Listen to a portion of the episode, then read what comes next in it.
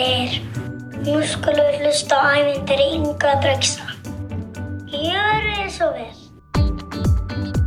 Hæ og verðið velkomin í þáttin okkar Dröggsa sem heitir Inga og Dröggsi. Ég er svo ótrúlega spennt fyrir því að vera með ykkur í dag. Hvað með þið Dröggsi?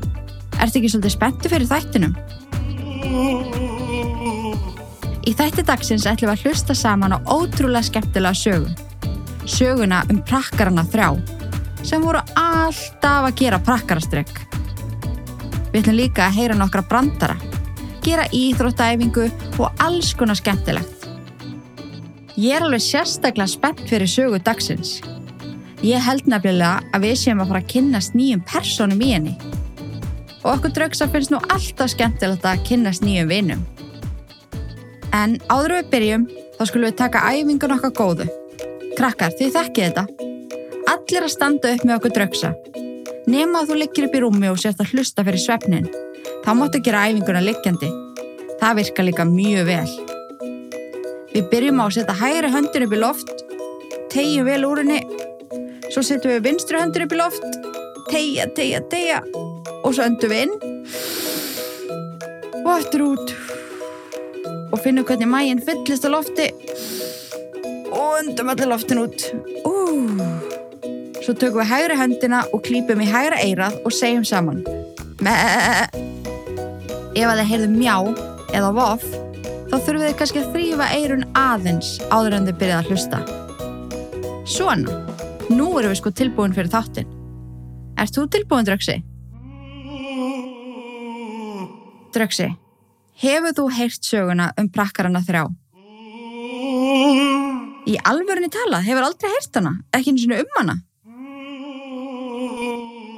Ertu þá ekki svolítið spenntu fyrir því að heyra hana í dag?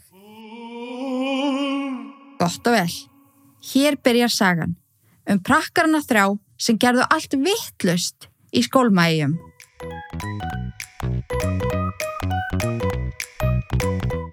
Þið hafi eflaust heyrt sögur af hinnum ymsu prökkurum eins og Emil í Kattolti Emil! Strákskratti! og Línu Langsokk.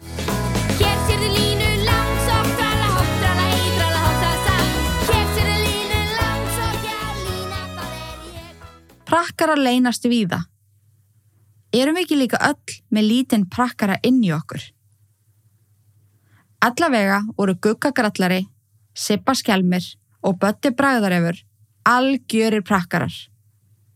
Því bugga á stað sem okkur er ekki kunnugur á lítilli eigu rétt hjá Grænlandi sem að hétt Skólmaeyja.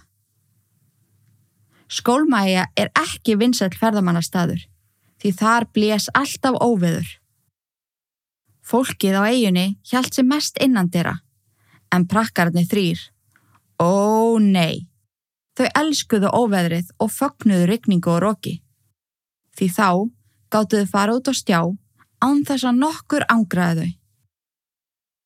Einn daginn þá datt guttu grallara snjallræði hug. Hei, ég með smá hugmynd, krakkar. Sippa Skjelmir og Bötti Bragðarefur lögðu frá sér snjallsímana og litu bæði á guttu grallara. Við ættum að stopna félag.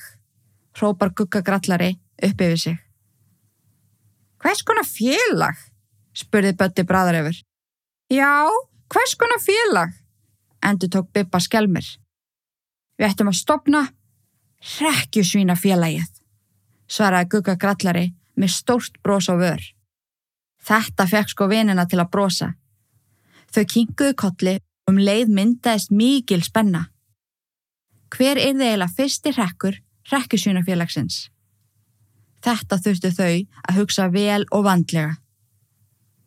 Fyrsta prakkarastrykið þurfti nefnilega að vera alveg meiri háttar. Ekki gáttuðu stopna félag og byrjaði á einhverjum ómerkilegum rekk. Nei, ó nei, þau þurfti að gera eitthvað rosalegt. Eftir endalausar hugdettur, eins og til dæmis að fylla garðmökku kennara af ormum, taka eplin úr eplatrið gumma bakara, banka upp á hjá nonna nágrana og hlaupa svo burt aftur og aftur þangað til að myndi öskra, Ó, fjötin ykkar! fá egg hjá Gunnu frængu og kasta þeim í kofan hennar og kenna síðan skúla skólastjóra um, binda skóreimar Rósu rosalegu, hún kemist nú ekki langt þannig, Ekkert prakkarastrygg vistist trífa krakkana þrjá upp úr skónum. Þanga til. Ég er með hugmynd, sagði Sippa skelmir og lendi ekki glottinu. Hvað? Hvað? spurðu krakkarnir og byðu spenntir eftir svari. Hvað með að við saminum tvo rekki og bætum svo einum við? Ekkið, skórin og flóðið.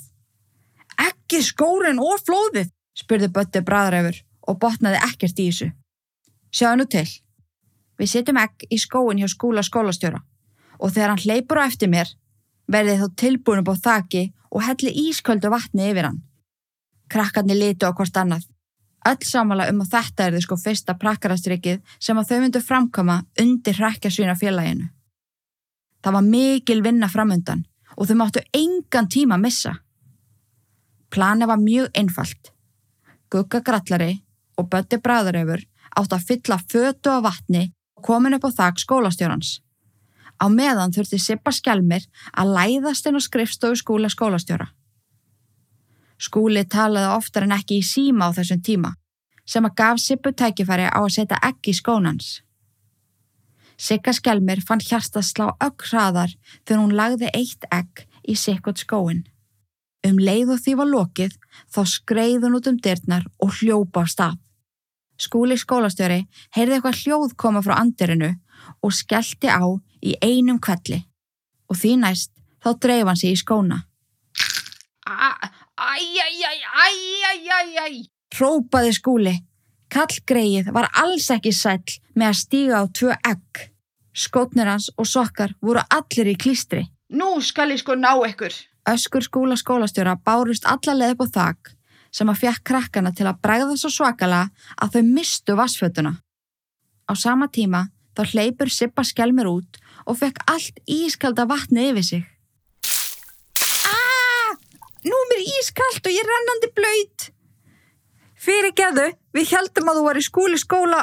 Ó nei, krakkarnir náðu ekki að klára setninguna.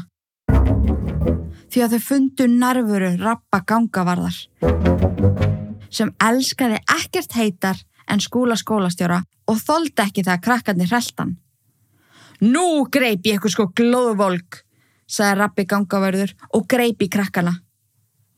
Fyrir neðan þau stóð Sippa skelmir renn vot. Þú kemur sko með mér, kallaði skúli skólastjóri og greip í hana.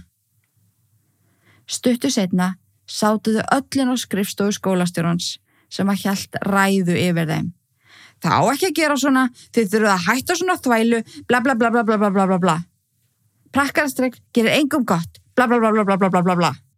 Eða hann sagði reyndir ekki bla bla bla bla bla bla bla, en krakkarnir heyrði hann segja bla bla bla bla bla bla bla. Þau voru ekki mikið að hlusta. Því ræðan endist svo hrikalega lengi og var svo hrikalega leiðileg. Að lokum fekk skúli skólastjóri sér sæti við skrippáru sitt. Hann var allur sveittur eftir hamagangin. Prakkarinni þrýr sátu þöglir í sætunum og horfði upp í loftið. Og allt í hennu fyrir skólastjórun að brosa sem að kemur krakkonum heldur betur á óvart. Á ég að segja ykkur eitt krakkar? spurði skólastjórun. Krakkarnir þorði ekki að svara honum því að þau held að enn önnur ræðan myndi byrja. Ræða um að vera góður og hætt öllum prakkarastreikum og allt svoleiðis. En svo reyndist ekki vera. Ég var nefnilega alveg eins og þið þegar ég var lítill. Og þetta fekk krakkana til þess að hætta því að horfa upp í loftið. Þau litu samstundis á skóla skólastjóra og sögðu öll í kór. Ha? Ha? Ha? Já, krakka mínir, ég var prakkari. Þú, herra, varst þú prakkari? spurði Gugga grallari steinhissa. Já, svaraði skúli skólastjóri, lagaði slaufuna sína og horfði til krakkana. Ég var hinn mesti prakkari. Ég bjó meira sæði til félag sem að hétt Prakkarar, EHF. Okkar nafni nú aðeins betra en það, kvíslaði Bötti bræður yfir. Hvað sagður? spurði skólastjórin frekar alvarlegur. "Ö, Ekkert. En já, ég var nú einu sinni prakkari krakkar. Hann ég skil alveg hvernig þetta er. Þið verðið samt að læra eitt. Að sum prakkarastrygg, þau eru ekki öðrum góð. Hvað meinar eiginlega? Spurðu krakkarnir samtaka. Já, til dæmis þetta prakkarastrygg sem að þið voru að framkama eðalaði skóna mína og gert mig alveg ævan ef að ykkur hefði ekki mishefnast örlítið. Krakkarnir kinguðu kolli. En við getum ekkert hægt að framkama bara prakkarastrygg. Við erum prakkararnir þrýr. Þetta er það sem við gerum. Skúli skólastjóri horði í kvolpaugu þeirra þryggja og sá sjálfan sig í þeim. Hann gaf þeim blítt brós og segir Má ég koma með tillögu?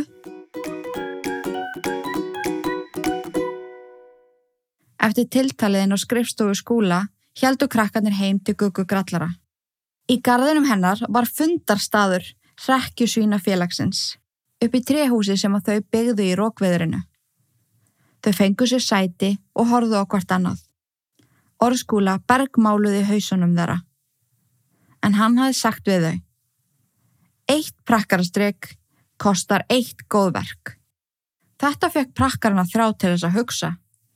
Þau hefðu nú þegar fram með prakkarastrygg og fóru heldur betur yfir línuna eins og skólastjórin endur tók í sífellu. En hvað með að við gerum kannski bara þrjú góðverk eftir þetta prakkarastrygg, spurði Bötti bræðarefur. Stelpunnar tóku undir þetta og þau fóru beinustu leið til nonna nágrana. Í fyrst hjælt nonni að þau ætlaði að pissa í rósabið hjá honum, en þegar hann sá hvað þau voru að gera, þá hætti hann og gafti í staðinn. Prakkararnir þrýr voru að taka allt rusl sem að hafi fókið í garðin hans.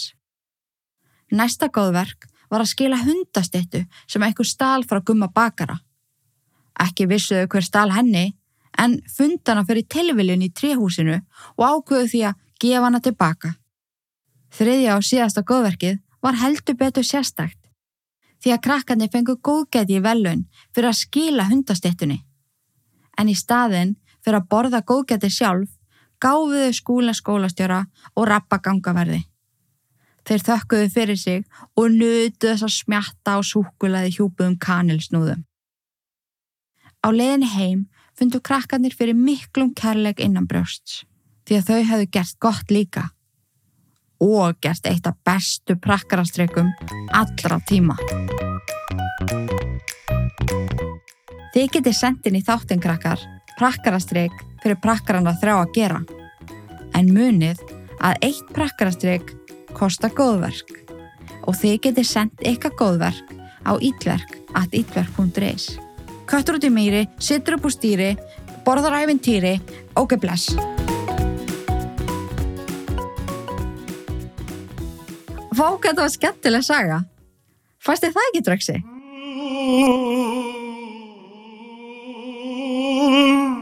En skemmtilegt að það er að gera prakkarastrygg, þá verður maður líka að gera góðverk. Það er mjög mikilvægt. Gerðu þú okkur svoleiðis í dag, Dröksi?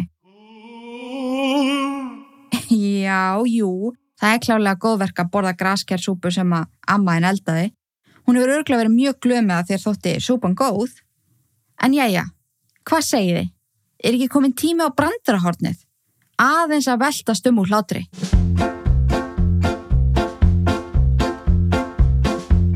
Komið sæl og verið hérstalega velkomin í Brandarahorn Ingu og Draugsa. Ég heiti Inga og þetta er Sammi Sjómaður. Hvað kalla maður lítinn hákarl? Nú, smákarl.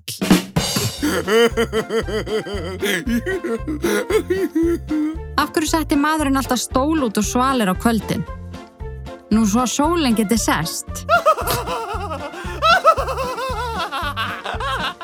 Hérna kemur einn gáta. Hvaða hæna er með sex fætur? Nú, Marju hæna.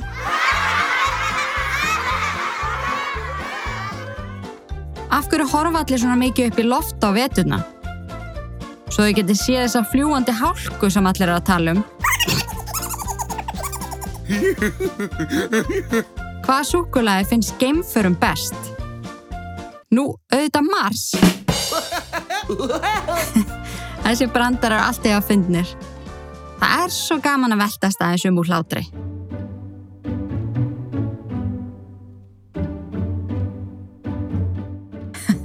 Æ, þessu brandarar eru alltaf að fyndnir. Það klikka bara ekki. En krakkar, ef að þið kunnið ykkur að skemmtilega brandara, væri æði ef að þið myndu vilja senda okkur draugsa. Þið getið beðið fóreldra ykkur um að hjálpa ykkur að senda okkur brandarana á illverk.illverk.is. Við draugsi elskum að læra nýja brandara. En jæja, nú er þátturinn okkar búin í dag. Draugsi, hvað fannst þér skemmtilegast? Já, ég er sammála. Sagan um prakkarana var ótrúlega skemmtileg. Og líka auðvitað brandarhotnið. Það klikka nú aldrei. Því að það er bara svo gaman að hlæja. En elsku krakkanir okkar. Takk fyrir að hlusta þáttin í dag og takk fyrir að vera til. Við getum ekki eftir að heyra í ykkur í næsta þætti. Er eitthvað sem að þú vilt segja við krakkana að lokandraugsi?